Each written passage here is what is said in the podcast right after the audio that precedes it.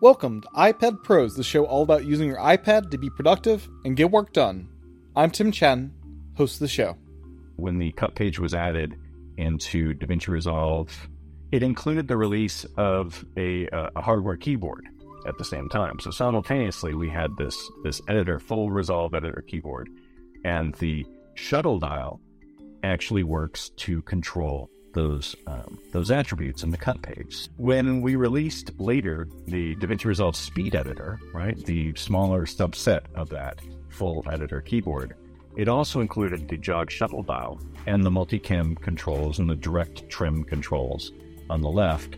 Well, I've got the Speed Editor, and because it's Bluetooth, I've got it connected to my iPad. So I found that the Speed Editor combined with the cut page makes really short work of quick assembly. Welcome back to another episode of iPad Pros. Last year, with the launch of the M2 iPad Pros, we also saw a few notable pro level applications hit iPad OS, one of those being DaVinci Resolve. DaVinci Resolve is an all in one video editing application that includes color grading, color correction, visual effects, and audio post production. It is available for macOS, Windows, Linux, and now iPad OS. To dive into this brand new iPad version of DaVinci Resolve is Shawn Carlson, who's a product specialist at Blackmagic Design. And as you'll hear, he really knows his stuff. You can download the app for free to follow along. Uh, you can download it right now from the App Store. And if you like what you hear today or experience in the app itself, there is a one-time upgrade fee to unlock all the features of DaVinci Resolve. If you'd like to support this podcast, you can do so over at patreon.com slash iPadPros or by subscribing in Apple Podcasts. Even a dollar a month for early access with chapter markers over patreon.com slash pros goes a very long way in helping with the production of this show. So thank you if you are one of those incredible people supporting this podcast. Without further delay, here is my nearly two hour discussion with Shawn about all things DaVinci Resolve. Enjoy. Welcome to the podcast, Shawn. Thank you. Thanks so much. Yeah, uh, thanks for having me. Absolutely. So I'm interesting. super excited to have you on. Um, you're part of the team that uh, works with DaVinci Resolve, creates DaVinci Resolve, and it's now out on iPad. This is uh, a big day for iPad because, for those that don't know, this is a professional level video editing tool that's now on this brand new platform. Yeah, exactly. And um, thanks again for having me here. This is this is an interesting experience for me. Um, and as you mentioned, I'm I'm part of that team. Um, you know, though I clearly I can't take uh, credit for this. I'm not part of product management and, and team development, but uh, and they deserve all the all the congratulations on the release. But you know, I'm excited to be here to uh, to discuss this launch with your listeners. Um, you know, it's in terms of my uh, exposure to DaVinci Resolve. Obviously, I've been on uh, DaVinci Resolve in the desktop environment, so this is a completely new interface for us, and and you know yet another uh, operating system um, to release it for. Yeah, and and what is your role within Blackmagic Design? So I'm a am uh, a product specialist, and um, that essentially means I have to be a specialist for you know every product we release across the hardware and the software teams. And um, clearly, that is a nonstop, you know, job, right? Trying yeah. to keep up with our development. And so um, we release so many things and uh, and so many new products um, all the time. We have kind of a furious schedule, if you will. They they are always moving. So, but mm-hmm. in in this case, I pretty much focus on Resolve. So DaVinci Resolve being the platform um, that I'm in daily, you know, daily on multiple OSs and uh, dealing with customers who are doing the same. And what's your background with video editing uh, to, to to kind of break this, you know, test it and try to break it? uh, do you shoot a lot of video yourself and have kind of passion projects that you get to work on as part of your job? Yeah, actually, um, you know, Blackmagic has been very gracious with my time. Um, you know, of late when uh, there have been a couple of interesting short films that have been allowed to kind of help out with um, taking on various editorial roles, like you know an assistant editor, a uh, remote on-set editor, the um, you know editor of name, the conform artist, uh, doing basically a lot of things just because you know I have operational experience in this. And in the past, I think, God, if I go all the way back, I probably started editing. Um, well, before I started editing, I started animating and and creating much, you know, editing motion graphics bumpers for like TV syndicated Yeah. film packages. And it kind of grew from there to, um, you know, cutting the teasers for those films, and then into full trailer work for new films and promo spots, sizzles, featurettes. Um, I did some on-air news segments and uh, some BTS cuts, you know, the the fully formatted 21 and a half minutes exactly Mhm. that go on the DVD extras, things like that. Yeah. Across all different NLEs and VFX packages of the day. Um, you know, historically that included things like Adobe Premiere, uh, things like, you know, Apple's uh, Final Cut Pro. Um, you know, we, we used Shake. Uh, there were there were a number of things: Shake, Smoke, Combustion, Yeah. Motion. So, I mean, I, I really, I look back longingly at that, you know, at those formative years and think, uh, what what could I have done if I had DaVinci Resolve back then? Because you know, Yeah. the, it was it was really the tool set was designed to be, um, you know, a hardware based, uh, uh, facility driven, you know, environment for color and finishing. Right. And when it when it came to the desktop platform, um, it, it kind of you know took over. Um, right. I mean, it's Mhm. it's the only uh, it's the only platform essentially that is its own ecosystem. You know, uh, the other the other I would say competitors in the field, right? From from the big names that have already dropped. Yeah. Um, they obviously they have many tools and um, and they're adding more and more tools as they upgrade their versions. But you know, if you look at the way DaVinci Resolve is organized in these pages, it's essentially laying out the entirety of the workflow. And in every page, you can simply present the tools that are, you know, the tools that you would need in that discipline. Right. Yeah. Yeah. With Final Cut, you have motion and other tools it bounces you out to to to do different, you know, verticals of that work. Mm-hmm. Yeah. Yeah. I mean, and since we're kind of, um, I mean, we're a manufacturer of hardware and software solutions for film and television, you know, post production, production. Um, and, and we kind of started by delivering a Decklink PCI video card, right? A video Yeah. capture card. And, um, and that was the, you know, the creation of this, uh, of this hardware journey. But in addition to that, you know, we make now many other PCI Decklink capture cards, right, all the way up to the uh, the 8K Pro Decklink card. We also offer um, UltraStudio version, which is the Thunderbolt or USB-C connected uh, capture devices. We make um, broadcast studio and cinema cameras. We have ATEM HD, 4K, and even 8K video switchers, signal routing adapters. Um, you know, but what we're talking about today is essentially that we've brought this flagship um, editing, color grading, audio mixing, visual effects mastering software to Resolve to um, you know to the iOS platform here, and I've been running it on this iPad very nicely. Yeah, and it's it's the business model Blackmagic design. You do so much in hardware that this is great software. Uh, It's not a subscription. It's you know affordable. It's I think hundred bucks an iPad and probably a little bit more on desktop for the full unlock. Is that right? Yeah, yeah, you're right. It, the uh, the studio upgrade, uh, essentially, I guess we should talk about those differences because there's a few. Um, but essentially, like you said, the studio upgrade for the tools that extend their feature set uh, beyond the free version uh, are ninety five dollars on the iOS platform, and they are two ninety five on um, you know Mac, Windows, and Linux platforms.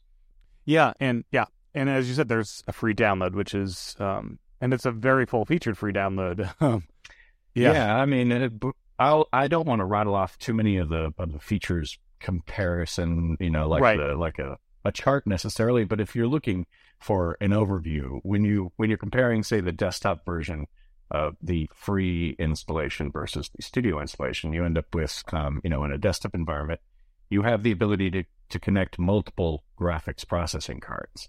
And, you know, going back to how DaVinci Resolve might have been in a facility, you know, prior to Blackmagic's uh, acquisition and then later, you know, upgrade to Resolve, which was, um, I want to say like 10, about 10 or 11 years ago at this point now. So it hasn't been, it hasn't been that long, um, you know, since, since they took over and the platform has just grown by leaps and bounds. So comparing the free version, which is now Ultra HD, you right, 4K, broadcast 4K Mhm. capable, right, 3840. Um, it'll do that at 60 frames per second in the free version. And we've also included um, a number of uh, Fairlight effects for audio and Resolve effects for video. And uh, of the 100 plus Resolve effects, as an example, you know, more than half of those are going to be available to the free version without the studio upgrade. And we really only limit it to, um, you know, the studio, the studio version doesn't have the limit in terms of file size, edit size. You can deliver to 4K DCI. So that would indicate you're a professional attempting to deliver to a standard like DCI. Um, you know, but a lot of people that might be delivering to the streamers could even be able to deliver in UHD. Yeah. You know, it's it's not necessarily like we're saying this is a free version um, and you won't be able to do any any work on it. Uh, it's it's a fully featured free version, and it's essentially just a permanently free version. So Right. we we even offer the same. Uh, you know, when once you've made the the expenditure and and you've upgraded to DaVinci Resolve Studio, the Studio license is essentially your perpetual license. So um, we're not going to charge you again next month. We're not going to charge you again next year. Right. Yeah. Now, uh, where did it come about to to decide? Let's let's bring this to iPad. You know, was Apple Silicon on Mac a big part of it? You're already you know transitioning those apps to work with that architecture. You know, I can't I can't really speak to the motivation. Um, as I did mention, I'm outside of the you know the product management team, uh, where probably many of those discussions were going on between product manager and uh, you know and Grant, who does direct an awful lot of the um, you know of these decisions. So um, without really knowing I wouldn't want to speculate on Yeah. this, but it's it's definitely it's exciting, you know, to be able to bring these level of professional tools to an entirely new platform. You know, as I mentioned earlier, DaVinci Resolve is already across Mac, Windows, and Linux, and now we're also on iOS. And you know, working on this particular model um, iPad that I've been testing out, I've been very happy with its performance. Yeah, no, it runs phenomenal. I'm on the M1 iPad Pro, and I'm sure it's even better on the M2. Um, something that I'm curious about is this is version one, and it's it's Mhm. missing things like the Fusion tab and the Edit tab. Are the are Mhm. future tabs from the Mac version, you know, long term? Is it kind of in Blackmagic's idea to eventually bring some of those things over uh, and maybe there is a, you know it's three hundred dollars on Mac. Maybe as you add you know more of these tabs, there's a you know an in-app purchase to unlock some of those additional missing tabs. Yeah, I see what you mean. Um, well, in this case, this is kind of like future discussion, which we pretty much don't engage in. So um, I don't really know that there's anything I can I can reveal if that was a, a roadmap necessarily. Sure. But I mean, if you look at our development, I think I think you'll find that um, you know historically across the DaVinci Resolve app is a very good example. Um, but certainly even in cases where we've we've sold a customer, um, you know, a piece of hardware. That hardware um, is usually sold with the software at the same time, right? The Yeah. firmware is something that you'll get as a driver or a download. And um, what you'll find is even with older hardware, Blackmagic is still releasing newer firmware that adds features to things you've already purchased. So, um, you know, I I would I would lean towards the you know the the legendarily Yes. as it seems we've been adding features and we um you know it it just it feels like sometimes we are trying to avoid to charge customers for Yeah. so I, I i would guess that um you know the features in this initial version are are limited right? We are using the cut and the color pages. Um you know it's it's quite possible that this is just um you know this is just on the roadmap in terms of you know when those things might be available if those become available. And you know the the development team has done an excellent job actually of converting some things that would be you know difficult contextual menus or buried a little bit in a menuing system to have revealed them and organized them in the interface icons and allowed for things like long press to Yeah. engage some of those. Yeah, no, it, it- it's it's translated very nicely to iPad. And I, I'm rather enjoying it. Um, that um, the edits tab was the one. I have a friend that that uses DaVinci Resolve day in day out. That was the one one thing he was um, that he was uh, most disheartened. Uh, I, that one day he hopes to see that make its way back over to iPad. yeah, I mean, I've I've also been you know an editor for quite a while, and and the edit tab is definitely my comfort zone. Right? It's Yeah. a it's a two up viewer of source and record with a linear timeline below. It, you walk into that from any NLE experience, and you can just sit down and start working. You know, you might need to find out where exactly that tool is, but Yeah. you already know what the interface looks like. It's recognizable. So I, I agree. That's that's definitely something that um, you know that I've heard people are interested in. So I'll definitely pass that along as Yeah, well. I think you. if you look at what the cut page brings in terms of its uh, flexibility and speed, um, that might just be you know a perfect pairing for the iPad. I know that when uh, when the cut page was added into DaVinci Resolve 16, Mhm. and um, it included the release of a, uh, a hardware keyboard at the same time. So simultaneously, we had this this editor, full Resolve editor keyboard, Yeah. and the shuttle dial actually works to control those um, those attributes in the cut page. So when we released later the um, the DaVinci Resolve Speed Editor, right, the smaller subset of that full editor keyboard, it also included the jog shuttle dial and uh, and the multicam controls and the direct trim controls on the left. Well, I've got the speed editor, and because it's Bluetooth, I've got it connected to my iPad. So Ooh. I found that the speed editor combined with the cut page makes really short work of quick assembly. So yeah, I did notice, uh, and later in my questions I had about you guys do sell these hardware keyboards for editing. Those pretty much all all work across the board within this app. Well, in this case, In this case, there's one uh, the DaVinci Resolve, the DaVinci Resolve editor keyboard, which is the full length, full size, um, based on a gaming keyboard with the cherry browns and Yeah. um, you know all all of those things that you're expecting, right? A- Yeah. a, a high end uh, mechanical keyboard. And then in addition to that, had the specific to DaVinci Resolve, you know, trimming and uh, jog shuttle dial. Well, that model being USB C bus powered isn't going to be able to draw enough power at that point if we were to connect USB C to USB C.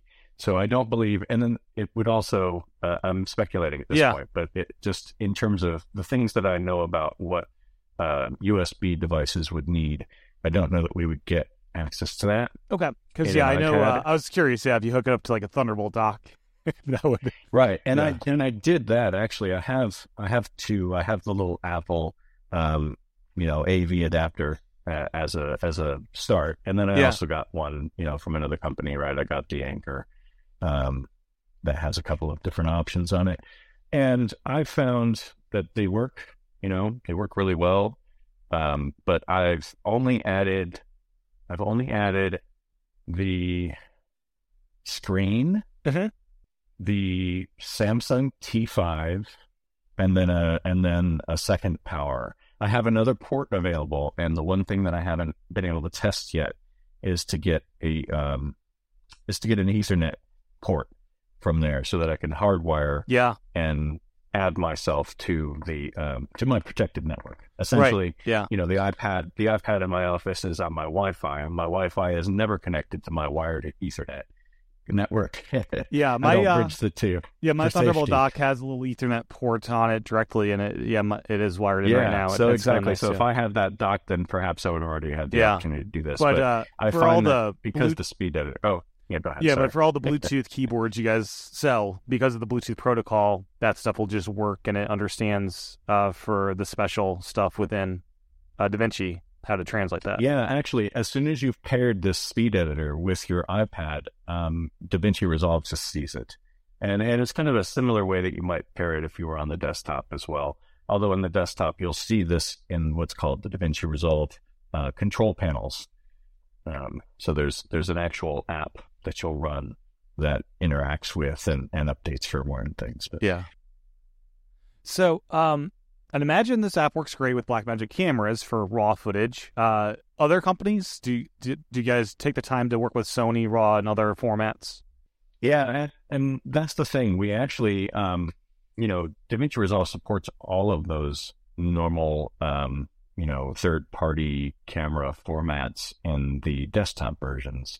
And there's a limitation right now on the iPad version where you mentioned that we do definitely work with our own cameras and our camera formats. Uh, our camera format is the Blackmagic RAW format, which is, um, you know, a wrapped um, movie-like file. And, you know, DaVinci Resolve on the iPad can see and, you know, scrub and, and play with that media. No, I didn't have, I didn't have, um, any 4.6K media to play around with. All the other media that I've been using on the iPad so far has been, you know, UHD to, to 4.6, but Mhm. those have been, um, either proxies or they just created transcodes, which Yeah. is really the workflow that I would probably, you know, assume uh, a lot of people are going to be using on the iPad. Now, I did throw the Blackmagic Raw into a timeline, the 12K Blackmagic Raw into a timeline, and scrub it just to see that I could do it. You know, I, yeah, I certainly didn't try to do any real processing on it, like no noise reduction or anything, because that would be probably the most um, processor intensive thing I could try right. um, on that on that particular clip. But yeah, I was I was impressed. You know, I mean, uh, I'm patting myself on the back, I guess, by saying I'm impressed with their own software. But right. to be honest, you know, I have to I have to step aside and be be somewhat objective, you know, about this as a as a video professional, um, as well as you know a Blackmagic employee. So I was I was impressed as a video professional yeah, that my 12K Blackmagic Raw would actually import and you know was working just fine. I mean, I wasn't going to try playing it because you know, wow, yeah, it's a huge frame, but yes, I could play that on my laptop all day long. Yeah. the, the MacBook, the MacBook Pro, uh, with the um, what do I have? I have the M1 Max, and uh, so it's like maybe a year old at this point. right. And the M1 Max tosses that 12K around with no issues. Yeah. really, which blows my mind. So back in the day, I heard things like Final Cut. You could like network in a bunch of computers to help with the rendering and stuff. Is is this still a thing? And like, could you ha- create like an iPad network of a bunch of people running DaVinci Resolves to help out? And You know the the interesting thing about that um, is that because DaVinci Resolve is presently a fully collaborative uh, workflow, um, you know, available on the other three platforms, that uh, with the addition of the cloud project libraries that that we released in version 18 at NAB last year, the shared cloud project library allows even you know these remote connected uh, iOS devices to have access to things like the you know shared um, you know, shared project files. Yeah. and um, in the shared project file area, you can enable what's called multi-user simultaneous collaboration, and and in multi-user collaboration. Um, you're, we're working with bin locks and timeline locks and first in, first out locks on the media. There's badging, um, badges that show up next to the bins to indicate who's involved in the bin, who's locking the bin. They can be explicitly locked.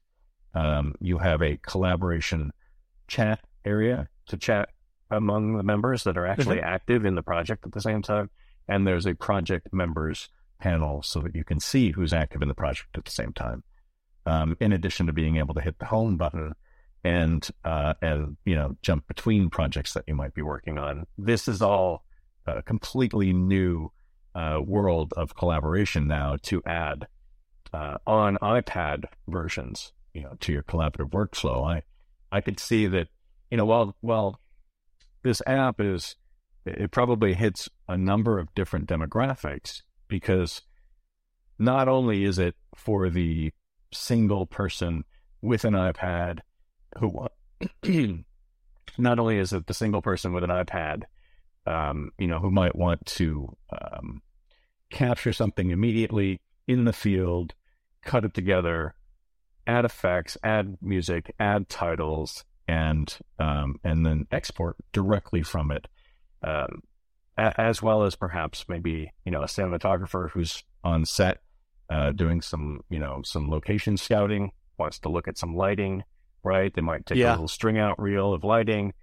Um, if you have a um, if you have an assistant editor, you know who's who's acting as the the metadata and the import and the organizational side of things, right? All of these can work in tandem with an ongoing production, and um, you know that's that's kind of a that's, it sounds corny. That's a brave new world. I'm Yes. just going to say it. Now. So, uh, for those new to DaVinci Resolve, uh, maybe they've worked in Final Cut Pro before or Adobe Premiere. Um, what, DaVinci Resolve kind of brings a bunch of tool sets into one app. But I'm curious about the actual editing process. Um, you know, if someone's starting, they've or maybe they've never even edited a video in any app before in their life. Um, what's kind of Mhm. the like, you know, general points and tips about getting around just the editing process uh, in in in Resolve? Well, okay. I mean, I think that if you look at how we compare across, you know, to other NLEs in terms of uh, familiarity, uh, I find that you know, as a as a former user of many other NLEs, that I I was able to sit in front of DaVinci Resolve and immediately begin working. Now, um, if you've never had any experience with this, but perhaps you've done some basic editing in your phone or on your iPad in the past, Yeah. Uh, with things that you've taken, you at least understand the concept, right? And the concept is I may have shot this one long scene, um, and then I'm going to trim it just to the select that I need. So again, the trim tools are there. They're very simple. You can engage the trim function, which turns the viewer into the trim tool, um, gives you, you know, easy ruler options to trim a frame here and there. There's shortcut buttons that trim frames. And of course, if you've got the speed editor, you also have a trim in, trim out button under your left hand. That works at the same Yeah. time with the scroll wheel. So if you've engaged your trim out and you just scroll forward until, you know, uh, until it needs to, right? Or scroll back until you're cutting the, the select, it, it's, um, it's a very natural kind of, uh, an editing interface when you, when you get around to it. You know, I think, especially Yeah. when you get the opportunity to use, you know, a speed editor with it and the and the shuttle dial. But clearly, you know, the interface tools, the transport controls, they're all going to be there um, on the iPad itself. Um, you, you can use your finger to do this as long as you don't have giant fat fingers Yes. like mine that don't really hit the point that I need. In which case, I bought the Apple Pencil too, so I could also have that really granular ability uh, to tap the point that I'm looking for. Yeah. But- when you import media into a project, uh, how does Uh-huh. it, it does it treat it as it's importing that file into this project that's stored there? It's got the full original file that you can work with on all the other platforms, or you know, how does that all work? Yeah, so um, DaVinci Resolve in general is actually kind of different in this regard, and um, and that can create some you know some confusion. So it's it's a good question to ask, especially for someone new to DaVinci Resolve, and and on the iPad it works the same. The uh, imported media, and I use the import in air quotes that you can't see now. Um, the imported media actually doesn't copy media to the location of the iPad. It it simply references the location. So it's the same way that it would work on the desktop version. Uh, imported media is simply linked to its location. It's not moved. This is really for file safety, right? If we Yeah. if we start moving media around, it might be linked or needed in another project that they don't have access to. You know, thinking thinking in terms uh, like a collaborative, you know, in facility workflow, you would almost never want to move your media. So Yeah. Resolve really just tries to take that to the next level and insists no media gets moved. We simply link to it.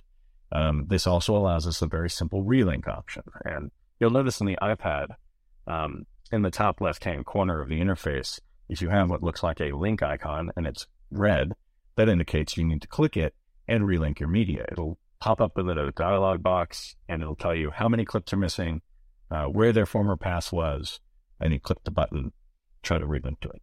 So Okay. it's um, it's actually very very you know um, perfectly tailored, I think, for something where um, you know solid state storage is going to be really expensive yes. right? So uh, upgrading upgrading the iPad to have enough storage to you know be able to work with is just going to be cost prohibitive in many cases. So I found that um, you know the things that I've been able to do as far as where we import. I imported a couple of clips that I shared as a um, as an iCloud album. So I was in my Dropbox app, moved them moved them over. I was looking at the Dropbox app from my iPad, and I'm creating selects, and then I used the share function, shared a, an iCloud library, just so that I'd have access to it from my iCloud account across all of my different devices, uh, which worked really well. So my laptop opens up. I've got a I've got an iCloud share, and I can see those clips that I have from you know from the Guitar Maker, and then um, you know I did the same in the iPad as well, and imported those clips that I shared. Um, they work really nicely, just as easily as as any other clip that I imported. But the other clips that I was primarily working with in my test, um, I used an external uh, USB-C SSD like the Samsung T5. Yeah. And because I have that dock, I can just connect both. I can connect power and I can connect the drives and um, that. So that's really how I've been testing it lately. Okay. If you have like a Synology on your network, um, c- can you link? I mean, I think that shows up in the Synology Drive app, which is in the Files app, so it can see that through that. Um, is that a workflow, and it would, would it create you know proxy videos so editing would still remain fast working on a network attached storage, or um, yeah. So if you're if you're playing media from the network, then you know clearly we have the streaming capabilities, your your download speed, your which would be your connection to your network, and if in the case of using, say, the dock idea for the iPad, um, and it and if it comes with you know, a hardware Ethernet port, that would obviously be better, yeah, you know, more reliable than than trying to do the same over Wi-Fi, uh, unless you have a really fast Wi-Fi router that you know doesn't pick up. Yes, um, it seems that wired Ethernet is is just more stable for that. So, I would say that um, your your workflow suggestion about the the NAS, right? You have in your case you have the Synology. Yep. I actually own two Synologies. Um, Yes, great. Okay. So following up on the Synology question, because you had asked about connecting the NAS, and um, you know, I haven't had a chance to do that because I didn't have the correct dock at this point yeah. to to test that workflow. Um, but I was able to I was able to see how um, you know connecting some of the other pro apps to the iPad, like you know I've I've got my Skype and my Slack on there, um, all of my all of my um, you know my email works flawlessly. Um, but that that also included things like my sharing apps. So I have yeah. I have a Hightail account and I have a Dropbox account, and that just gives me access to you know all the media. And most of the time, since the Dropbox account, as we released in version 18, um, the proxy generator app has an auto routine which will update um, proxies directly to a shared Dropbox account. Oh, nice. So I found that that that's kind of the way that, that I would probably be doing this. Um, I did create one share mounted to it through my iPad, and then I just made some, you know, made some selects. When I had selects, that's when I sent them to the iCloud because I, I needed to test the ability to do the iCloud share as well um, for media acquisition. Yeah, I was wondering, yeah, just how smart it is. Of I've got this external hard drive, I plug into the iPad. Let me plug that drive into the Mac. Does it does it no, recognize it's the same hard drive on different OSs and all that. It seems that it, it, does, does. pretty well. Yeah, Yeah. it does. It my um my little Samsung T5. I think I keep that. I have I have multiple little T5s, and I think the one that I brought. Um, I'll have to verify what format I used, and I want to say by default I used to use those as exFAT because I would I would format them in the camera. So the Pocket Cinema camera 4Ks that I have for my for my video setup, um, which it runs through a little ATEM switcher. I actually use the um, I use the T5s as their recording media. Okay. Yeah. So I'll just format directly in the back of the camera. When you're in the LCD and you add and you add storage, you'll see Mhm. it'll show up. It'll say card one, card two, and you click the little card one button. Um, it's a touch screen interface. It's Blackmagic OS. Yeah. the one that's on the phone, uh, and the one that's on the camera rather. Um, so yeah, it's uh, that's that's basically um, my workflow to date. Yeah. Samsung T5, and then and then a handful of little things that have been shared. But most of my acquisition is done directly through the, you know, adding a camera card, camera media, and I look at it like the like a, a DIT or or like an onset, um, you know, camera camera media acquisition um, rule, right? Mhm. Which is camera cards come in, you make your first copy off to your RAID, Yep. right? You need to make sure it's safe. Yes. Uh, and then you go ahead and make all of your other, you know, your other copies as per right the three two one um, uh, booklet now that Netflix has released about Yeah. doing all those things. so yeah, I would say that my workflow tends to drop camera media and then and then generate proxies kind of every time a new camera card shows up. So um, I would think you could probably take that role with the iPad, where Yeah. you simply acquire camera media, start making your transfers to all of your your devices, uh, especially if if in the case of you know sending things to Dropbox might be necessary. Yeah. right. You can And- obviously connect. And if you're creating proxy footage, are you able to go offline away from the original source media? And then once you're back at the source media, that's when you do your big export with the full resolution? Yeah, actually, um, that's a good question. And if you look at the way that um, that the media pool is represented in the iPad, what you're going to see is that when you long press on media, you can um, you'll you'll get the context menu, the same the same menu you get in the right click on the desktop OS. And in the context menu, you'll see things like um, relink to proxy or link to full resolution media. Um, the assumption there is that you know you're obviously working with this lower resolution media to start with, and then um, if if this was the full resolution media that you're working with, you might want to link it to a proxy file, and then you could switch to using the proxies. Now, if you look at the um, the playback menu in the desktop OS, you'll find that it has a, a quick selection to to switch between working with proxies and preferring camera originals. And um, in that workflow, with multiple OSs involved, um, it's quite likely your workflow would be creating proxies, linking to proxies, and then when your iPad connects and relinks to its own copy, it's relinking to its own copy of the proxies anyway, because Yeah. you probably didn't want to send the full resolution camera media over for an iPad to work on. Right. Yeah. Yeah. And because, like I said in, in the past, uh, you know, when we were talking earlier about formats, this supports the H.264, H.265, um, ProRes, and it's obviously it supports our own Blackmagic RAW, but it does not support the frame-based RAW media Okay. that's you know captured, say, in like a .ARI or an R3D, because they're frame stacks. They don't. They're not recognized the same way. Okay. Yeah. Something I noticed if I click on timeline one, it gives me a drop down. It kind of makes me feel Uh-huh. like I can add multiple timelines and kind of swap between them. Is that is that a thing? You absolutely can do that, actually. And so if you press and hold again, it's the long press. And Mhm. inside the media pool, when you do that, what you'll see is that you have a, you know, create new timeline option. Well, in addition to the create new timeline option, there's also a create new timeline from selected clips.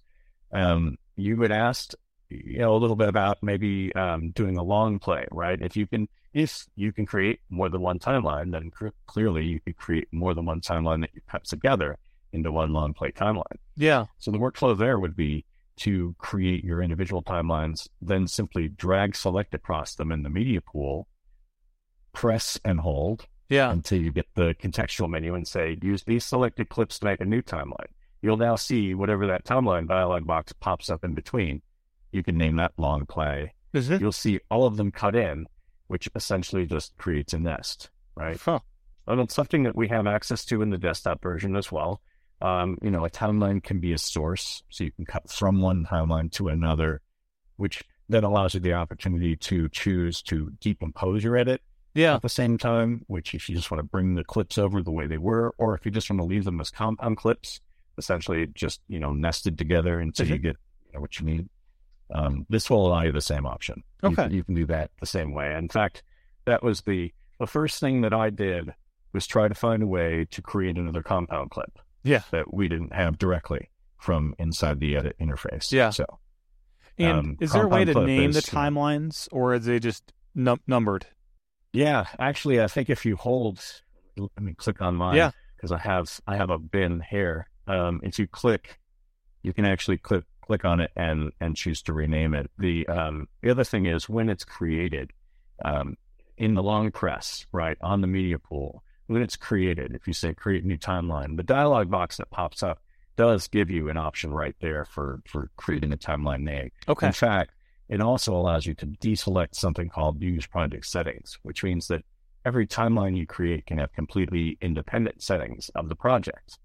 So you may have a project. Right. This is uh, kind of like in Avatar 2, how some scenes will have the high frame rate version. And then, yeah, right?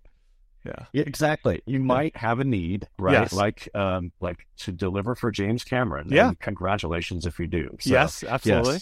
Yes, absolutely. Um, but yeah, and in that case, then you could just create a new a new timeline and say, well, this timeline is going to be fifty nine nine four instead of twenty four or twenty three nine eight. Yeah. and uh, yeah, you can also create different output resolutions. You can choose like if I if I deselect the use project settings, I also have the ability to change my timeline output. So there's a little bit of an image scaling process that happens in terms of the source media to the timeline resolution to the output resolution. Mhm. All of that processing is done in 32-bit float, like like we've been doing, you know, legendarily, which essentially just means it's enough mass um, at enough resolution that we can transform back and forth without losing anything. right? Yeah. So um, this allows us to do some things like maybe we're working with 2K media and our format is an HD timeline, but our output needs to be 3840. You could make that work and simply using the, the mismatch resolution option to scale entire image to fit. Or if you're choosing a greater resolution, you could use our super scale option. Super scale again being the DaVinci Neural Engine, um, you know, enhanced features. Yeah. And there are many of those. Those are some of the ones that we mentioned earlier that would be included in the studio version. This crossed my mind. 3D editing is this is this a thing? Um, uh, uh, yeah. So, I mean, if you needed to work with stereoscopic, that is a feature of the, you know, of the studio version in, in the desktop OS. Now, Okay. I have not had the opportunity to uh, look into Like what happens when you open tools. that that project up on the iPad? Like, what does it do with it? Yeah, that's Yeah, that's the what does it question. do Yeah. with the stereo left eye, right eye? Well, that's a very good question. I'm going to have to test and, and get back to you on because I, I don't have an example stereo left eye, right eye. But the way that that works in the desktop version, and I would attempt to try if you do have access to some stereo media. It's Um, been uh, I I back like a decade ago. I had the GoPro set up with the 3D link, and that was so much fun to play with. So it's been about a decade since I played around with 3D editing. It was a fun time. It's say. fun, yeah. Yeah. I mean, it, you'll find that obviously it's it's really um, it's a high end feature request. Yes. you know, for Yeah. a lot of things. It's not normal. It's everywhere. so, yeah, it's it's not something that very many people do. I was talking to um to a group that fo- that pretty much focuses on this right now. It's Yeah. one of the largest VFX companies. It's called uh, DNEG. Mhm. And um, yeah, there's there. I was just talking to the group that does their stereo 3D uh, work. Yeah. And so we were kind of talking about you know resolve features and, and things like that. But yeah. so essentially, you pair your left eye and right eye in separate bins in the media pool, Mhm. and so you just have left content, right content, um, and I I will have to try that to Yeah. see you know just what we can do because Yeah, I'm curious. that's that's a studio feature. Yeah. Yeah. and then something I noticed as well is I kept on adding tracks, and Ugh. I hit 60 before I tried to add any more. Is there a limit? Can you add unlimited tracks in the iPad version? I don't know that there's a limit, a physical limit on tracks because that because we did port the desktop OS, you know, version, and there's no limit to the number of tracks there. It's effectively unlimited. Now, in the desktop version, you're still fighting screen space. I would Yes. imagine that's probably the limiting factor in the Absolutely. iPad as well. Yeah. So Yeah, it was, and it was doing a good job depending on the condensing things down. That's, that's how Yeah. works. Like, yeah, Yeah. yeah. And mine is the 12.9 inch uh, M2 iPad Pros. This one has the eight gigs of RAM. Yep. I would imagine if you got the upgraded model that included the one terabyte or the two terabyte, Yep. that your RAM increases, and then Yes, that would that's- probably give you greater access to that. yeah, I had the one. I have the one terabyte one because I also knew you get more RAM with that. So yeah, exactly. So with the Blackmagic Cloud, there's a huge benefit if you're working on Mac and having the same project there.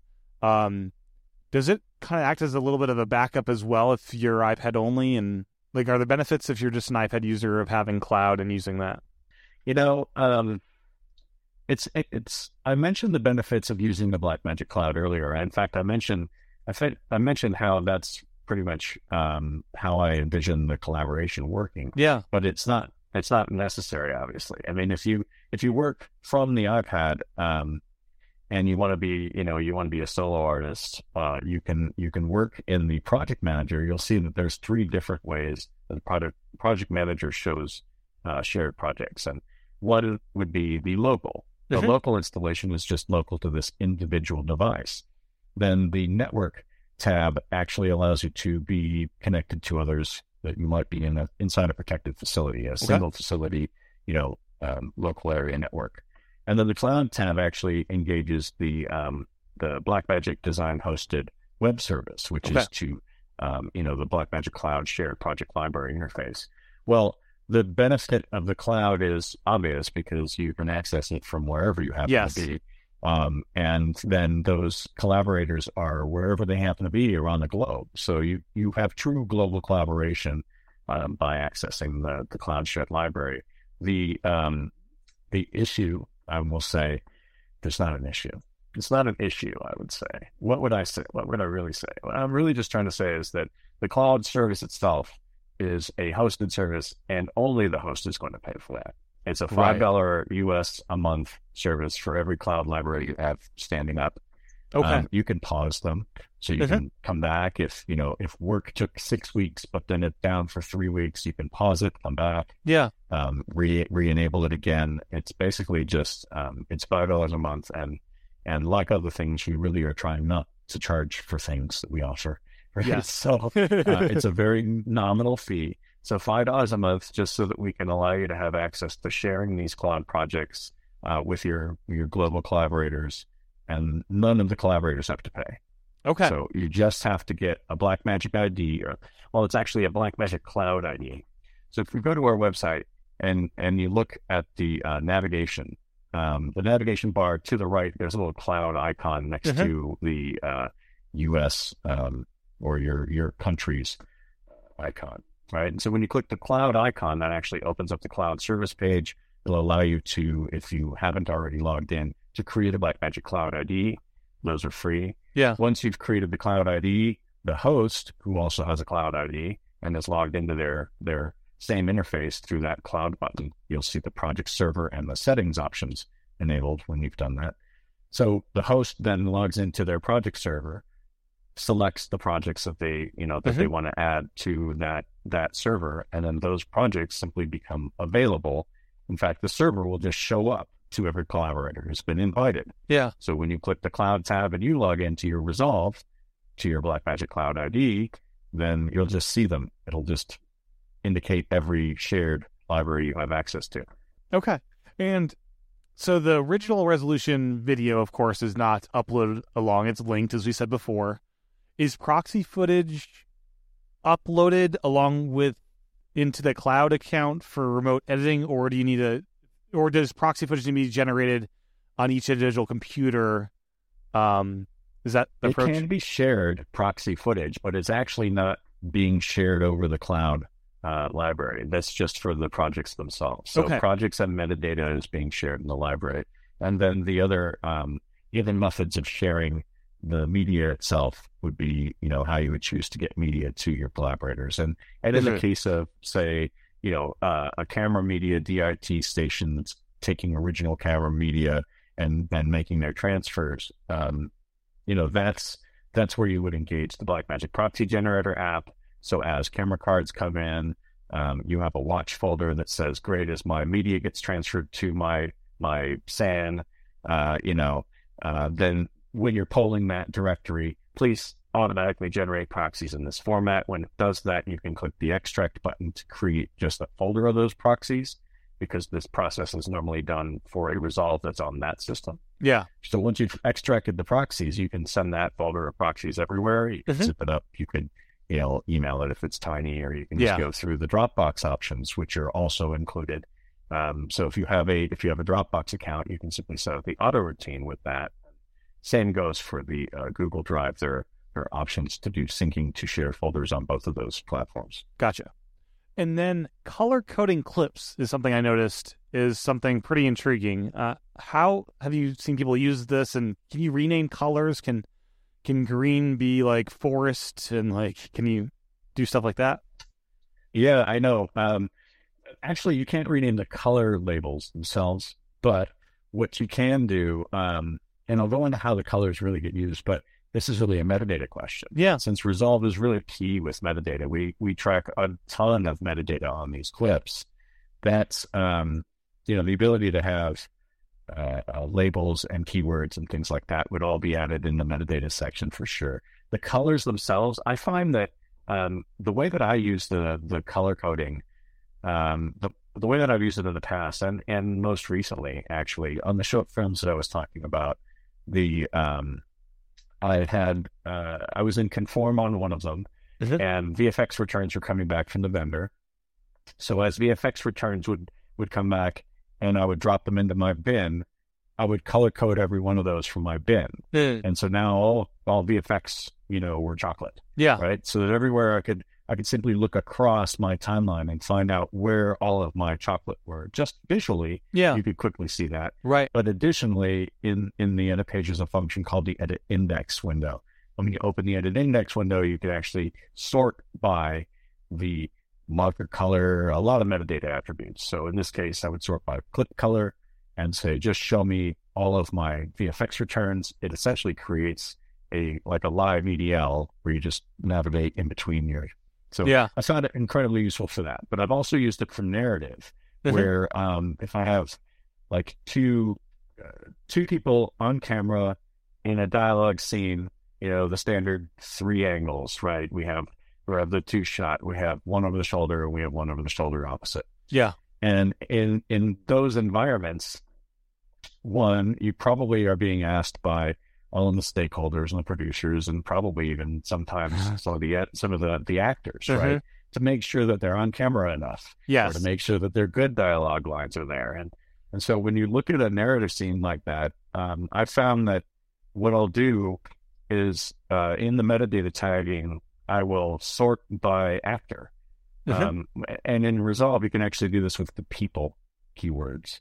So you can you can uh, you can look across an entire bin of content and, and then find out all the people that are in it. It'll identify it for you because the neural engine is is recognizing there are people in it.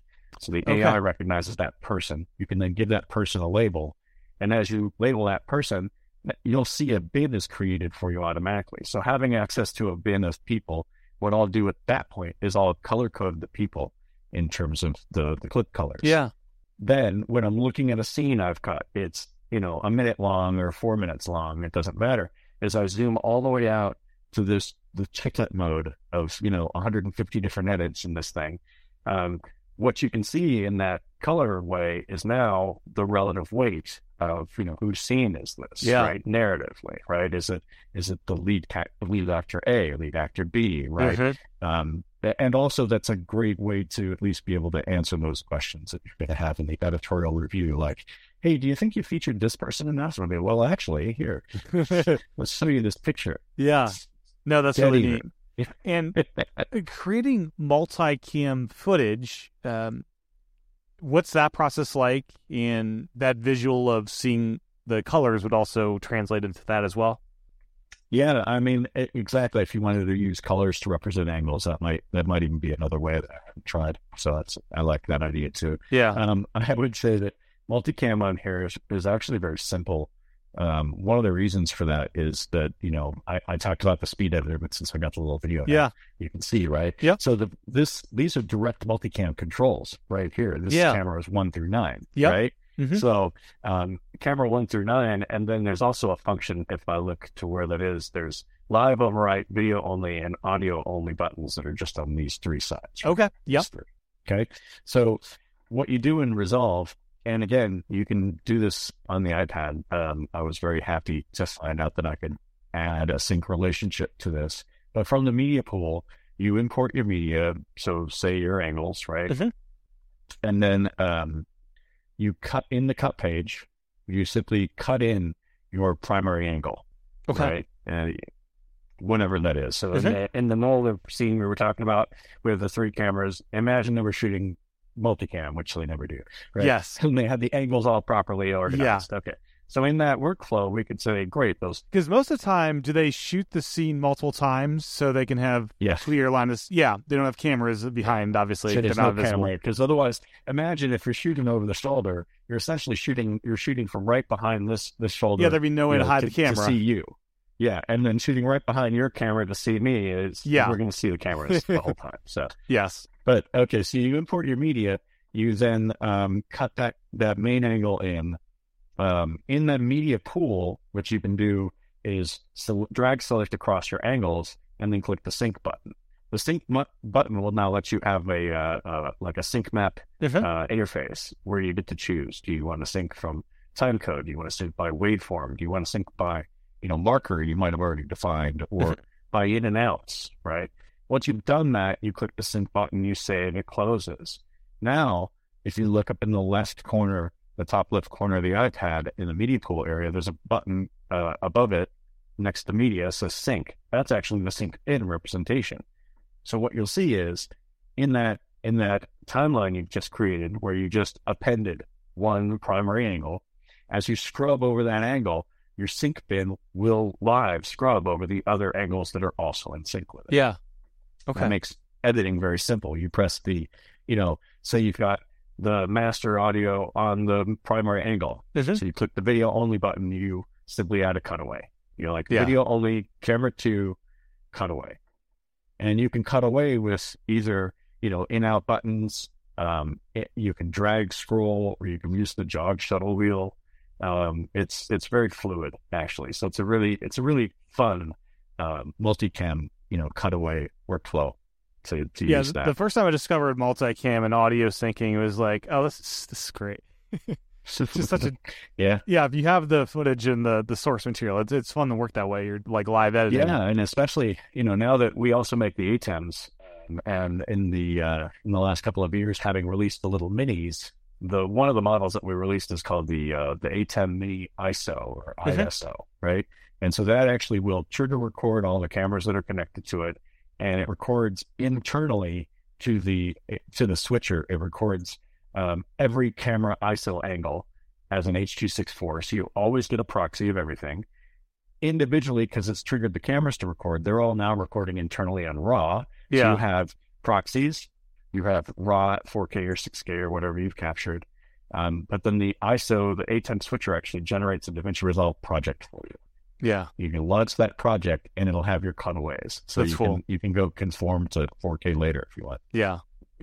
And um, so something I really appreciate about using the app on the iPad was um, with the trackpad. If you hover over a video clip with the trackpad, it'll kind of scrub through that. Are there other ways that using a trackpad um, is kind of advantageous versus just using your finger? Yeah. Um, I've not tried the trackpad because I ended up getting the um, I got the Magic Folio rather than the, the Yes. other Yep. Apple version that had the trackpad. So mine just has the keyboard. And um, but because you know I also got the pencil, Yes. um, you can do the same thing with the pencil. So if you hover over with the pencil uh, over over anything, so in in the example, uh, if we go to the color page and you Mhm. go to the LUT view, and you're looking at your viewer screen, if you hover over the LUTs, you'll actually be able to scrub across to see what your LUT would look like before you oh, very it. cool. Yeah. Right? And the same function is is in the media pool when you're in the cut page. You can Yeah. hover over and mark selections. Um, it's it's very it's very fluid. Actually, it, that part works very nicely. So I'd imagine if you had say a trackpad version or even the Magic Magic trackpad, you know, Yeah. option, if that was working with it, then that would be pretty nice too. Yeah. And I touch the screen so often. Yeah. I'm trying to touch the screen on my laptop all the time too. Yes. So. And you mentioned uh, tapping and holding as a way to get, you know, get into different parts of the user interface. Are there other little gestures or things that are less discoverable worth pointing out? Yeah, it's I'm I've been discovering them uh, as we go. Uh, you know, it's it's been a, um, the long press has really been the the key. I think I've found that the way that the interface has organized some of the tools that I'm expecting to be in their menus and having removed the menuing essentially in favor of you know of icons. Um, yeah, I I find the pencil helps me a lot actually. Yeah, because I I don't fat finger something. You know, I'll just I'll be able to tap directly on it. And in terms of say, you know, the viewer in the cut page or um, or the viewer in the color page, if you're looking at that, um, you know, at the viewer itself in the cut page, by example, there's that there's that dot in the center with the two outward pointing arrows, right? Arrows mm-hmm. to go to either side out, and that's that's essentially just a scroll, right? All this all this great scroll that I have available in my speed editor, you know, you have that on the interface. I find it's incredibly easy to do that with the pencil because you can just tap yeah. it and then just you know go back and forth with it. So yeah, um, that and the Bezier handles. Like if I'm using if I'm in the color page and I'm creating a secondary from a power window selection, mm-hmm. um, the ability to use the polygon tool and then just adjust Bezier handles with my pencil, I find very very simple with this tool. So. Yeah, and as far as keyboard shortcuts, is it the exact same do you know the shortcuts on the Mac version? Are those keyboard shortcuts there on the iPad? You know, um, I I saw somebody who would who would um, so lack of a better word, they were trying to you know hack and see more see more of the tools, right? Yeah, and um, and in that case, when you open the keyboard shortcut menu, you'll see that there's a lot of things that you can control for, but there's also ways that you can add control. So if the keyboard shortcut doesn't exist already, mm-hmm. you just add a second version. You're like, oh, you know, maybe it's this already, but I'm so familiar with this version. Let me just add this to my keyboard shortcut so that it works that way. And I would imagine that we're probably going to get to the point where, um, you know, we'll be we'll be allowing, you know, more of the the keyboard shortcut interactions. Um, right now, the only one that I really use that I really use all the time is uh, is Shift Z or Z right? Mm-hmm. If I'm in the, if I was in another page on the desktop version, Shift Z is going to take my timeline and it's going to fit it into my view, right? Yeah. So the whole timeline, whatever zoom I'm in, mm-hmm. that's essentially like a toggled zoom state. Yeah. Well, Z, when you're in the color page, just does the same thing for the viewer. Okay. And since in the viewer of the color page, you can actually zoom in and get close to your detail, um, just hit the Z button, just resets it right away. So that's yeah. definitely the, the shortcut I use the most right now for adding those secondary keyboard shortcuts. That's a Mac only feature right now. Is that right? It does appear that um, that that's not supported in the archive yet. Um, so I'm I can't really speak to whether it's going to be. I did gotcha. I did follow along with you know with a YouTuber to see what they were what they were able to see. Yeah, um, which is very interesting to see how they you know they're like well if you just use these shortcuts the shortcuts that you might remember right. from using the uh, you know the desktop version um, yeah, that they that they do work. You know, I yeah. I think I think they I think the Shift plus uh, option works. So if I move, say Shift, because this would Shift three, right? Mm-hmm. Shift three and Shift six. Yeah. So um, I think I can. I no, I didn't. I didn't actually shift pages. Yeah, it didn't shift pages for me this time.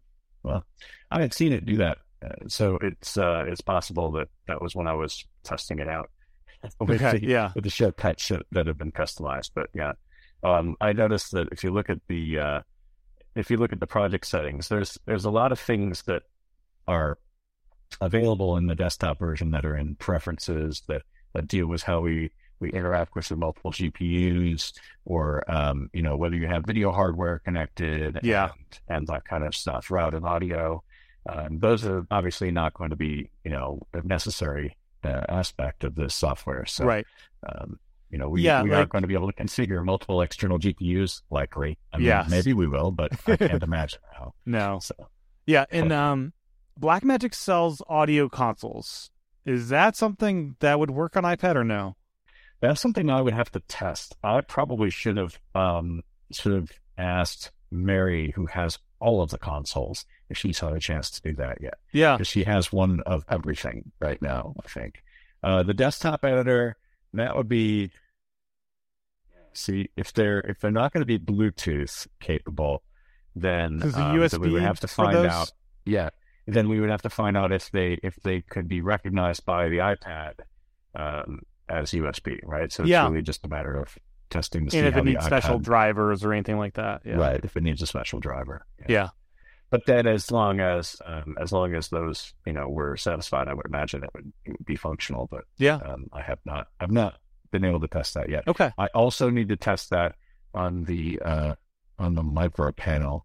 You know, we have we have ways, and and while everyone was kind of working from home, or at least while working from home was the primary way that everyone was doing things for the last two plus years, um, that it, that helped to um, I don't know, it promoted new technologies, right? And so, Mhm. in addition to being able to be on prem with a physical hardware in front of you, um, uh, we were able to get people to remotely access resolves Yeah. and remotely access resolve hardware from local hardware as well. That's wild. Um, so that it was pretty wild to be able to do that. Yeah. And, and we we had a lot of, you know, full time, high end working colorists who were doing their work from their house on, you know, uh, DaVinci Resolve $3,000 color mini panel, Yeah. you know, when they have the $30,000 advanced panel back at the suite that's Mhm. in the building that like no one is allowed to go into. Yes. You know, Yeah. so. And then uh, I noticed you can set a default transition. What's the quickest and easiest way to say I have two clips right next to each other to add that transition, that default transition in there? So when the playhead is there at the cut between them, and in fact, even if it's close enough to the cut between them, it's Mhm. essentially a smart edit. And um, there's a button in the interface. So if you're in the cut page and you're looking at the uh, at the viewer tools, right, and depending on how your interface is is uh, open right now, mine has extra extra media pool open to the left, as opposed to the inspector open to the right, which does shift things. So looking beneath the viewer itself, and then looking at the um, at the tools, there are editing tools that are underneath the media pool. That includes like insert, which is a smart insert, Yep. append, which will always append at end. If you go to the end, there's two little icons there. One is a cut icon and Mhm. one is a dissolve icon. And essentially, if you get to the split between between these clips, um, you can simply add. And let's just go to that next clip. There we go. You can just add a dissolve by clicking the dissolve button. Now, if you press and hold on the dissolve button, which is that far right button uh, Mhm. closest to the viewer, then you'll also see that you have dissolve and smooth cut. Smooth cut is basically something you might use over three to four frames, uh, where you have maybe you're cutting this. Say, imagine you're cutting me now as a talking head, Yeah. and you know I went from this scene, and then I had too many ums and ahs and whatever, and then I went Yeah. to this. Scene. So it'll morph essentially between those two. Okay. cuts. So smooth cut is great for that. You know that kind of uh, uh, EPK or, or behind the scenes kind of work. But anytime you have a transition that's in that's in your um, in your sequence, if your playhead is over the transition and you want to default to remove that, you can just click the cut button. Essentially, it's now just a straight cut again. Okay. And then um, green screens, blue screens, and masking. Is that something Yeah. a part of the iPad version? Yeah, so um, I've tested a very limited amount of this of the keying options here, and I did it in the color page. But what you should look at is in the cut page. If you go to the effects tab, okay, Mhm. at the very top left hand corner, it's media, sync, transitions, titles, effects. When you click on effects and you go to the video tab, if we're searching, we want to search for 3D keyer. Okay.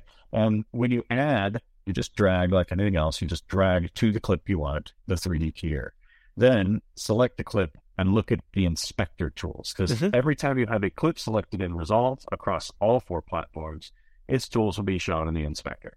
Then you'll see in the inspector that you have the video layer tools, you have the audio layer tools, and then next to that you have the effects. Okay. And in effects, that's actually where you'll you'll control the 3D keyer. That includes the eyedropper, which you would imagine samples your background. Mhm. Um, it, it also offers some options like you want to look in the YUV color space or the HSL color space, depending on how your your you know footage is um, you know worked out. You might get better results from one or the other. If you look at the way that that happens in the cut page, it's a vertically stacked timeline. Yeah. Right? So it's a vertical stack composite. So if you put the green screen at the top and you key the green out, you will see beneath it, right? Right. When you go to do the same thing in the color page, what you find is you're doing this function again with the 3D key tool. So if Mhm. you go to the effects tab and then you search for 3, 3D, you'll see 3D here. When you add that to the node, you also have to um, add an alpha output to Okay. the color page, which you can get from the three dot menu. So if you're looking at the node flow area, look above it to the three dot menu.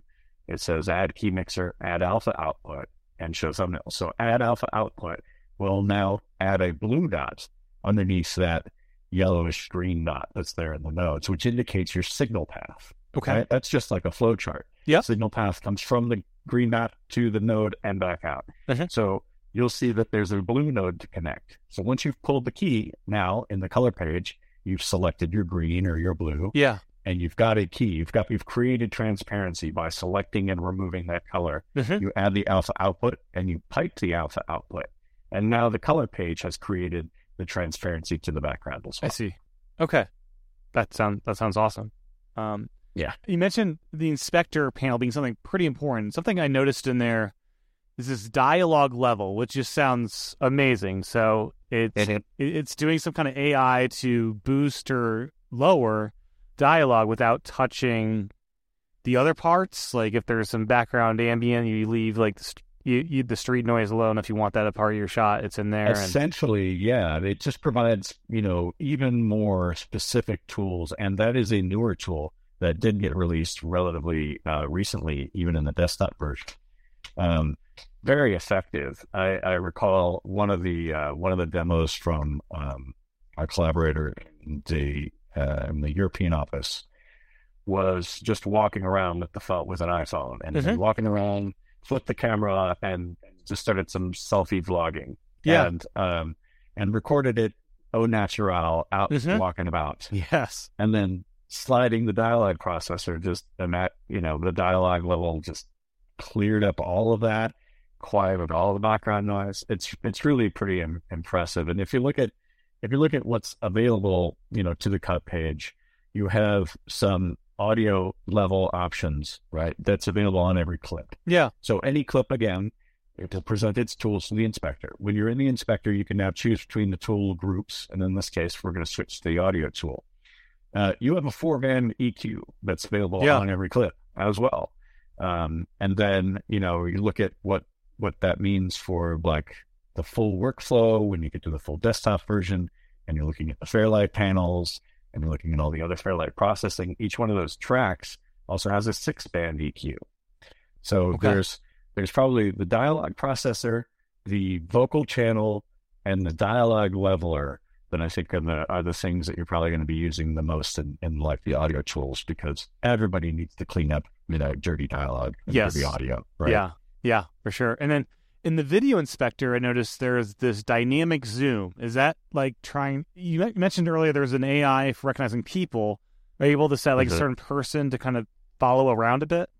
You know, um, that's that's actually like two different things. So I should Okay. probably talk a little about that. If I if I go to say I'll go to this clip, and then we'll move to the dynamic zoom. Um, so uh, yeah, dynamic zoom.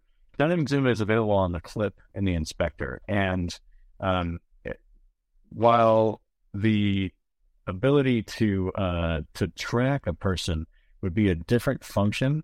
This is more like um, if you wanted to create a natural um, movement, like a like a push in and zoom, Mm-hmm. you know, on your content. Yeah. The dynamic zoom is doing this over the length of the clip, so its, Okay. its speed is entirely determined by the length of your clip, I see. and it's automatically going to transform between the green rectangles and the red rectangles that show up when you enable those the, the interface tools Okay. which if you're looking at the viewer, there's a little uh, there's a fast review button on the lower left. The next button over actually engages the hidden tools that will drop right underneath the viewer itself. Some of those are going to be duplicated by what's in the inspector. Um, but this is just how the cut page interface was created to kind of, you know, present tools and then hide tools and get them of Yeah. the way. So when you're looking at those tools, you'll see the green and the red rectangles.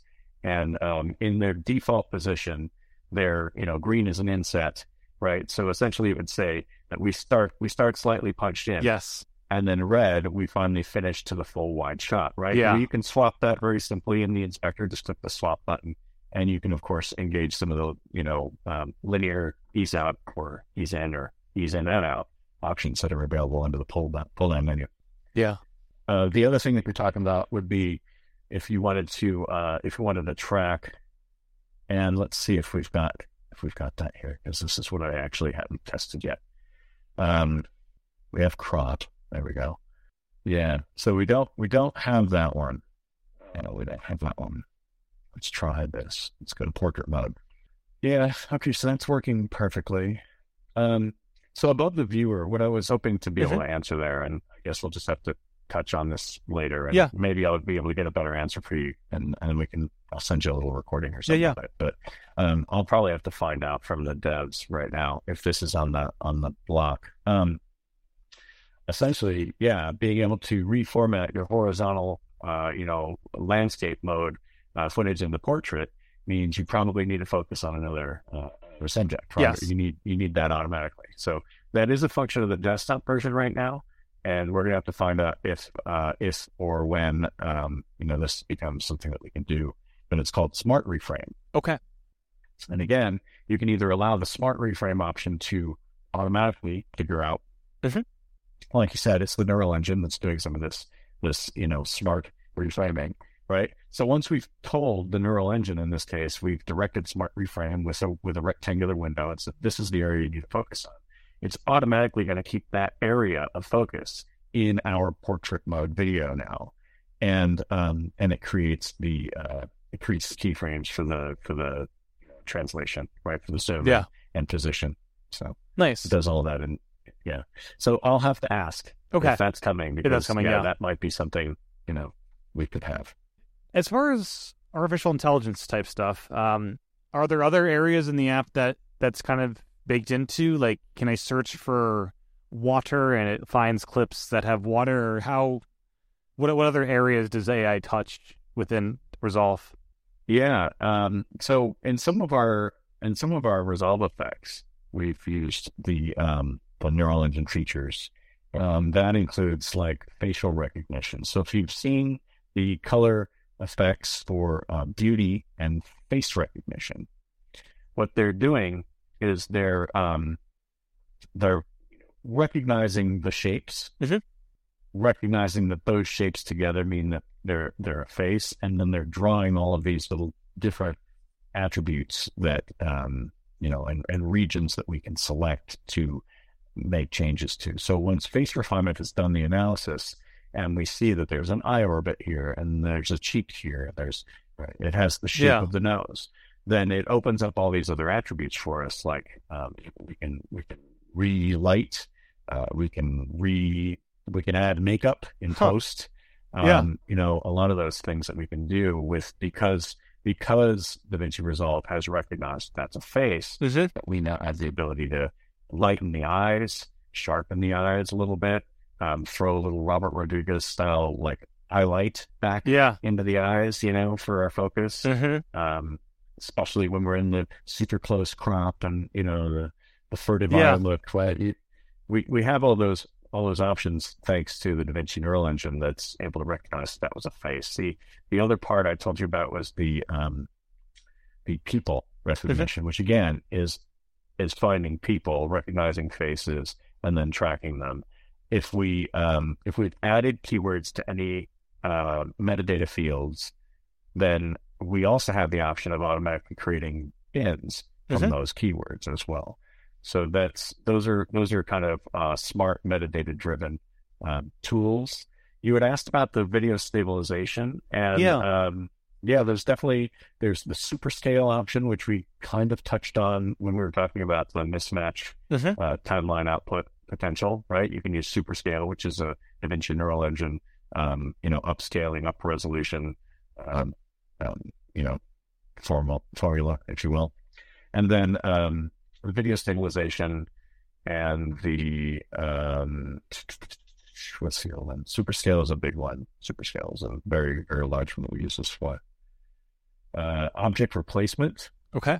because essentially we're training we're training the um, the neural engine to see the background Mhm. other object, and then we simply we track we track a feature we'd like replaced, Yeah. and then we connect it to there, and then DaVinci Resolve creates the appropriate know, replacement background, right? So object Yeah. replacement is good for that. Um, we do a lot of really high end effects actually in the in the Resolve effects. And Resolve effects color. Ooh, hey, good catch, Shawn. Well, uh, we seek that one. And there we go. Yeah. Tight, tighten you down. All right. Good, good. Yeah. yeah. So uh, a lot of those are are DaVinci Neural Engine um, enhanced, and that's one of those things that is definitely an improvement once you're um, once you're talking about the you know the Yeah. versions versus the studio version. Something I, I had a little chuckle about when I discovered is you guys have a boring detector in the timeline with some sleeping icons. Can you, can you share a bit about uh, what what this, what this is? What is boring? I know it does seem it does seem like you know are you are you asking for criticism right from your edit now? Is that is Yeah, this really what you want? Yeah. Um, but it's it's much simpler than that. It, in reality, what it does is when you enable the boring detector, and you'll find that it's it's also a long press um, that that gives you some of the options that are on those little tools there. Well, once you've enabled the boring detector, it pops open the panel. The panel allows you to set. It's configurable for um, you know the duration of a clip that might be considered boring. Mhm. So if you're looking at your sequence and you've got you know, especially I would imagine in a talking head interview, if you've got the same primary talking head angle in there uh, for too long, it's going to look like it's lacking enthusiasm or energy, right? yeah. So you have to find a way to cut another angle in. So the Mhm. boring detector is just a way for you to set a preference and say, hey, if, if any of my clips go over, I don't know, 12 seconds or so uh, on camera time, then light them up for me yeah. right? And the other alternative uh, tool that's that's in there that I find that's really quite useful for um, you know like QC work would Mhm. be the uh, the flash frame analysis. So in the same tool, uh, you have a flash frame option that says if you find that there are edits that are shorter than X number of frames, and the default I believe it's 5 Mhm. If it's shorter than five frames, then please identify it for me Yeah. uh, because I want to I want to be able to go get that frame that flash frame out. Yeah. And what it'll do is it'll actually it'll light up the timeline. So you'll you'll see is the timeline will be highlighted, and the darkened region will be the area that would be considered fine. The Yeah. lighter region is now. Oh no, I think we're, you're boring. we're here. Right? Yeah. Yeah. Please look at this section. You're Yeah. boring me to death. Yeah. Yeah. No, that's that's really cool. And then the as far as the 3D titles, uh, is that full feature set there from the desktop app? Like the um like fusion, the fusion titles. Yeah. Because what we have is if you look at if you look at titles um, in the cut page here as an example, these fusion titles there's there's basic titles and then there's these animated. And so let's just grab one of the animated 3D titles, like the simple lower box or there we go, slide, slide in and scroll. So you just kind of drag that over, and then as you know, as you play back, it it renders right off right off the bat from the GPU and and, and plays in real time. Now, um, there you're going to find that you can update these right when you select that clip and you go to the inspector.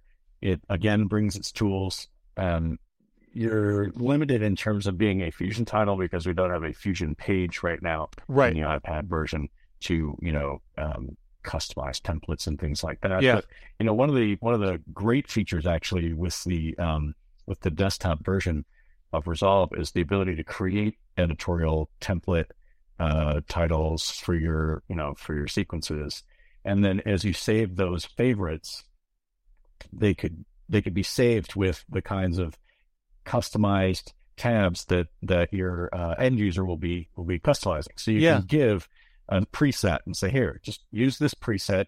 It'll only allow you to access the name or the title or the whatever. Mhm. Like all the rest of those attributes have been completely controlled Yeah. and, are, and are hidden. So those are the that's probably the way that I would I would see you might might want to use that. And then uh, color grading. Um, Uh-huh. how extensive can this this get? Can I make a Lord of the Rings kind of like heavily uh, color graded uh, video on the iPad? I I think you can. Yeah. I mean, as far as the color grading tools are concerned, um, what you'll find is that it's it's basically the same tool set, um, and there's been a slight rearrangement to you know gain access to the way that we modify some of those tools. And the in the color page as an example, when you're looking at the way that it's organized, um, you'll see that the tools from the from the far left on, the very first tool that you see down there is camera raw, right? Camera raw gives us the ability to change the way that we're interpreting the raw media, so we can Okay. customize the debayer. Yeah. Um, that's beautiful. Next to that is where we get to our first color grading tool, which is essentially the primary color wheels. Mhm. And in Resolve, that's going to be broken down into the the four different attributes, right? It's the YRGB. So you'll see the rings control the hue, and then the um, the slider underneath is essentially the luminance Mhm. for all of those different four attributes.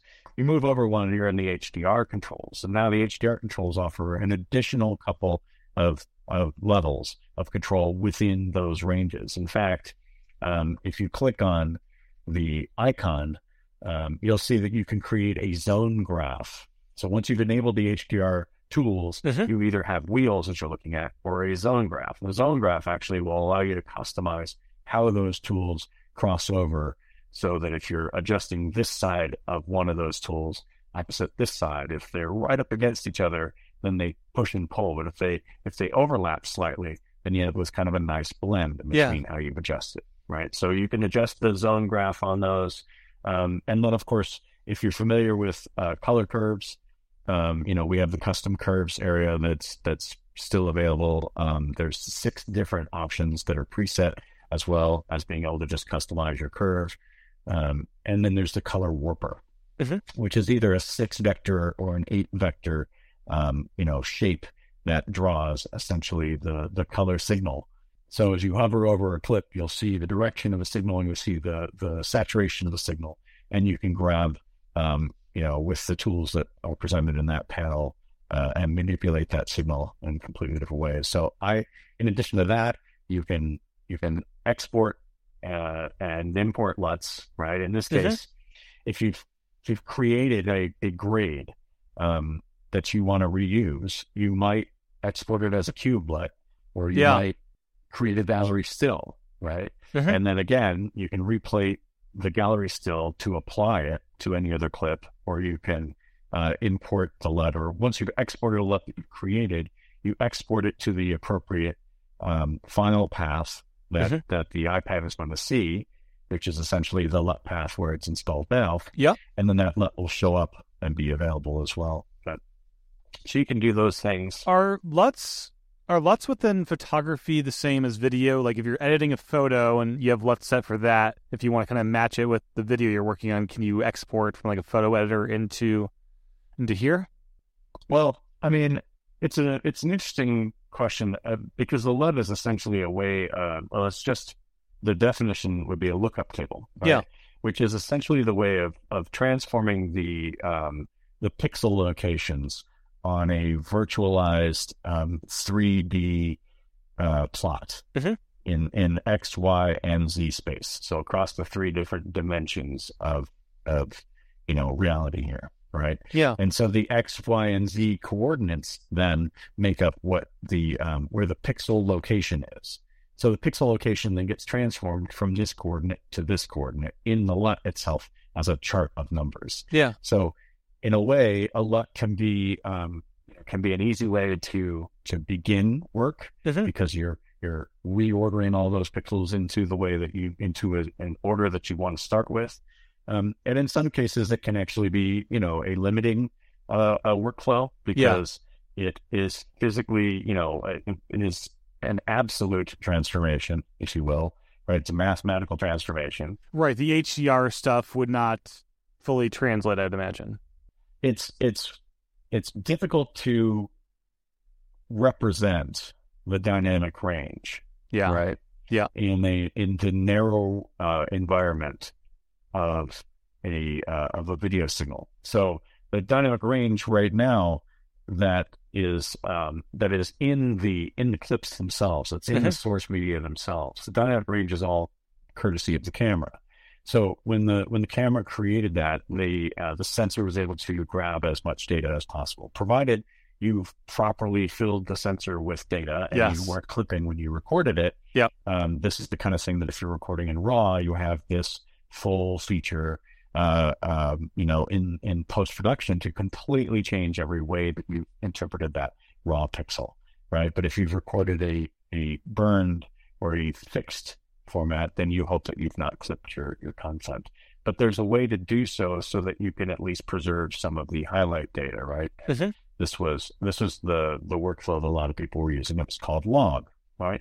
It's a logarithmic um, compression of the linear signal. So if the linear signal starts at the lower left corner of the curves dialog and the top right corner of the curves dialog and makes a straight line from zero to one one, right? Mhm. zero comma zero to one comma one, that represents the full scale of of that um, that direction, right? Yeah. Of, of all of the media itself.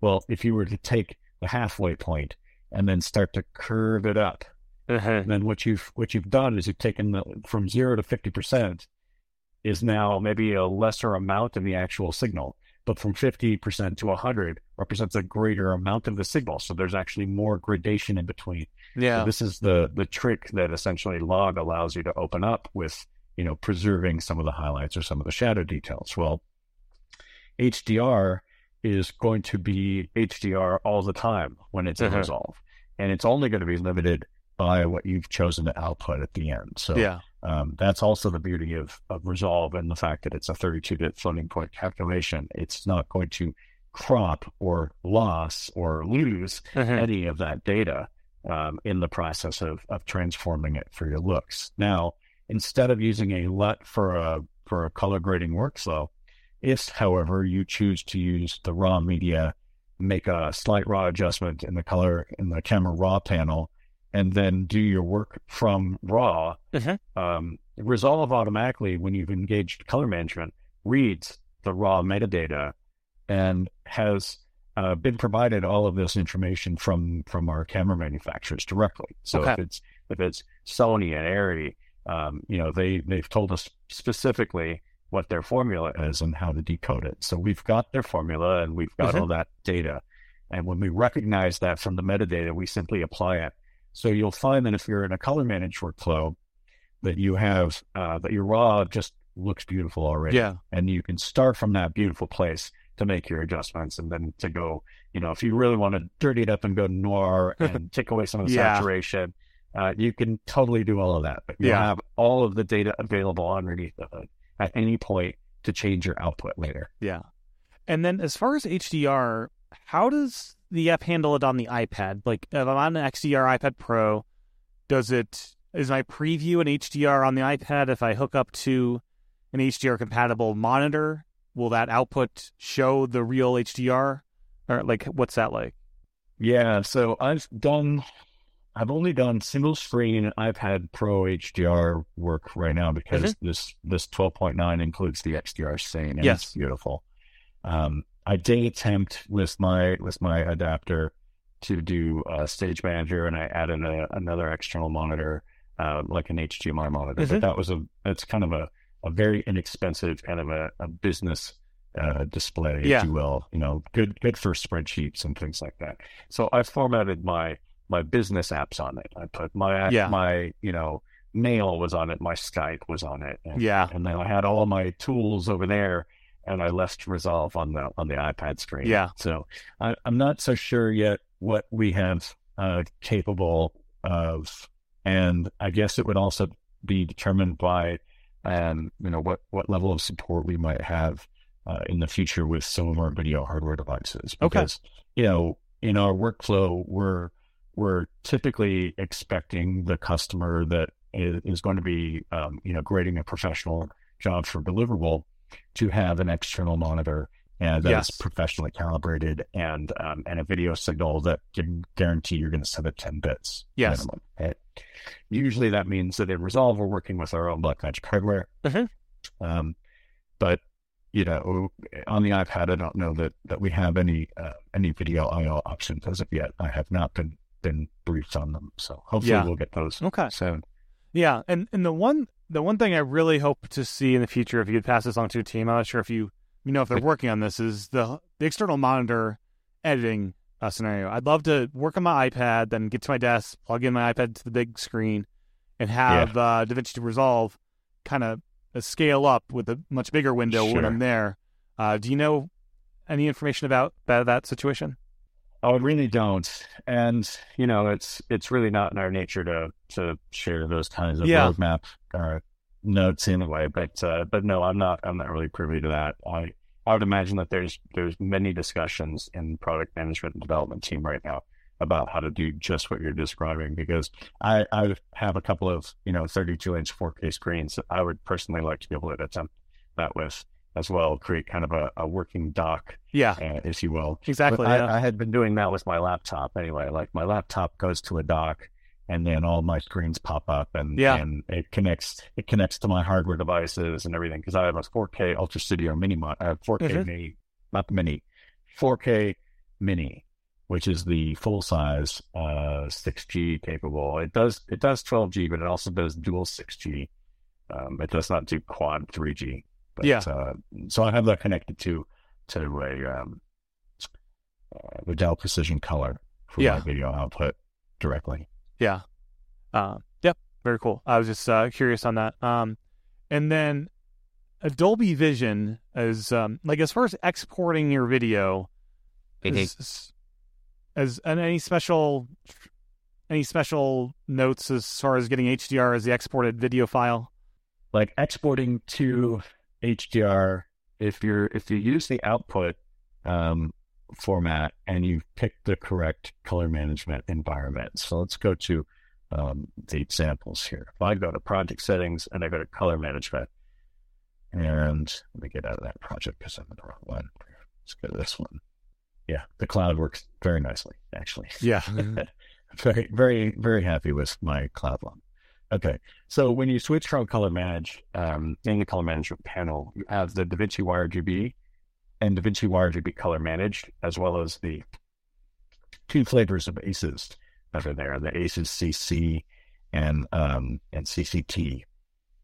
Now, when you're in the in the color managed environment, um, you can either choose the automatic color management, or you can Uh-huh. choose a bes- bespoke setting, right, where you decide all of those attributes. You want to you want to be very specific about what your input format is. You want to be very specific about what the editing timeline format is. And you want to be very specific about what the output format is for your deliverable. So if you tick the box off that says automatic color management, then you can do all of those things. So you can simply choose your color processing mode and your output color space and even separate the, the space from, from the gamma if you wanted. So you can have the gamma and the gamut, you know, separate, right? Yeah. Um, but in my in my estimation, most people are probably going to stick with the automatic color management, and then you have a very simple option. You choose SDR or HDR, Okay. and then your output space, you have again the same options: SDR Uh-huh. or HDR. But there's five different flavors there. So if you were probably in most cases, to be delivering to HDR PQ. If that means you deliver to a 600 nit or a 1000 nit or both deliverables, Yeah. then this would be your setup. You would go color managed, Mhm. choose color processing mode HDR, and choose HDR PQ. Then the little option underneath that tells it how many nits that is. It's just a metadata flag. Then you did say, um, you know, we're talking about the ability to do like Dolby Vision, Yeah. um, yeah, so I have not upgraded mine yet. I'm still trying to get all of my codes from everyone so Yeah. I can get my studio code on here uh, and enable the Dolby Vision. But what, what that does is it opens the Dolby Vision tool set Okay. and um, that provides you with level one analysis. So the Dolby Vision that's included with the with the studio version of Resolve includes this level one analysis, which is essentially uh, a static metadata, and it's the per clip analysis Mhm. that you're going to be doing primarily. Yeah. right? That gives you the three different attributes. One would be the um, uh, the max, uh, the max CLL, right? So Mhm. the max content level, content light level. Yeah. The max frame average light level, and um, and then the minimum. Okay. Right. So those three Yeah. attributes are then written to the, the metadata in in that format, so that you, know, you can export, and a Dolby Vision device will recognize that you have a Dolby Vision, um, you know, metadata there, and it will understand how, with your minimums and your maximum and your average, how to draw on whatever device that you have, because Yeah. it's always device dependent at the end of the process, right? What Right. screen am I looking at? So, Gotcha. And then one of the last questions here. Uh, Dolby Atmos is something I think it would just be sounds incredible the mastering audio in that way. The Mac version does this. Um, I would love to have AirPods Max or some kind of crazy speaker setup with the iPad. Uh, I just want to mention that would be awesome if the developers can figure that one okay, I will. I will definitely note that. Yeah, because because that does. I mean, I think the iPad itself offers uh, spatial audio. it does, got, yeah, for say, music. It- yeah, right? yeah. Yeah. And there's no Yeah, um that- there are currently no apps I've seen audio editor or otherwise that let you I'd love to edit uh, in, in Dolby Atmos, uh, you know, in spatial audio just to play around with that. Sure, That seems fun. Yeah, Yeah. and it does sound like a lot of fun.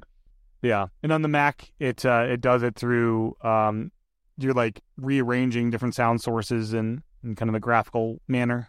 Yeah, so when you're looking at the desktop version, um, there's there's a couple of things. There's like a 3D scope option, right? And you'll be able to pan around in in the 3D space. Um, and also in one of those views, the space scope view, essentially, when you've got objects that have been defined as objects, you'll now see the objects in that in that view, kind of representing Yeah. as they light up. You'll see them light up. So, um, and then of course that pairs nicely with the full Fairlight hardware. Um, you know, for for moving Yeah. moving faders and things like that, and um, and then automating the faders with, um, you know, with the automation routines that we have that are available in Fairlight. So Very cool. And then anything Yeah. we covered a bunch. Anything that we didn't cover that you just want to touch on real quick. Well, you know, let's see. Um, we did talk about the desktop version in the studio and the formats, and yep, yep. Let's see what else we have here. I don't, I don't know that we that, that we have anything left to cover, but I mean, I I would just say I'm I'm really excited. You know, I'm excited to see where the team takes this product. Uh, it's it's always great um, as a representative of the of the software and of the hardware and of the company to be able to point to you know our multi-platform capability. Right, we offer software available to several different workflows. We're not we're not picking one over the other. Yeah. Uh, so pick the tool that you like best or that you need to use for for whatever it is. I'm just really excited to see where we go with the iPad version because, like you said, there are so many other places that you know that we could entertain that Yeah. that there's probably an awful lot of people like you that would be excited about it. Yeah, no, it's an exciting, exciting moment to have this app on iPad, and I was very excited when um, the M2 iPad Pro was revealed. It was like just a little tiny screenshot. It's like, oh, DaVinci Resolve's coming. It's like, oh, okay, this is. I It's know, cool. I know. It's Yeah. it's great to get that you know little uh, name drop directly from Apple about Yeah. their software too. So, yeah. yeah. For someone brand new to DaVinci Resolve, where's the best place to go to watch tutorials and learn, you know, how to best use this app? I would say that's probably our website. Um, I mean, it's probably two places. It's probably our website, but we've also been creating a YouTube repository with some of these video training, uh, you know, examples as well. Okay. But if you look at our website, there's a full DaVinci Resolve subsite. Uh, the navigation underneath the subsite includes a, um, an option for training. And when you click on the training button on the navigation, you'll find an entire page full of you know training videos and even our official training book series, which is available freely uh-huh. downloadable. Like our like our software, you can just download the training book and, and learn at your own pace. It even includes links to the media itself. That's all you know, proxy media, lightweight, so that you can work on the exact media and follow along exactly with the official training series. So there, Awesome. there probably, and then the YouTube, you know, to, to keep checking our, our YouTube page as we add. And of course, you know, when you're on YouTube, smash that like and subscribe button, right? Yes. That's how it works. That's, that's, what, that's what you have to say every time you see YouTube. Yes. right? Like and subscribe. Yep, that's sweet. Yeah, thank you, Shawn. I, I do really appreciate your time. I know we went uh, probably a little, little bit over what I expected, but thank you so much. yeah, no, it was my pleasure. And thanks for having me. It's a great time. Appreciate it. Well, that's my discussion with Shawn. My thanks to Shawn for his time recording, and my thanks to you for your time and attention tuning in. Learn more about DaVinci Resolve over at blackmagicdesign.com and download it today for free in the App Store to get started. You can support this podcast over patreon.com slash iPadPros or by subscribing in Apple Podcasts. With that, I'll talk to everyone again real soon.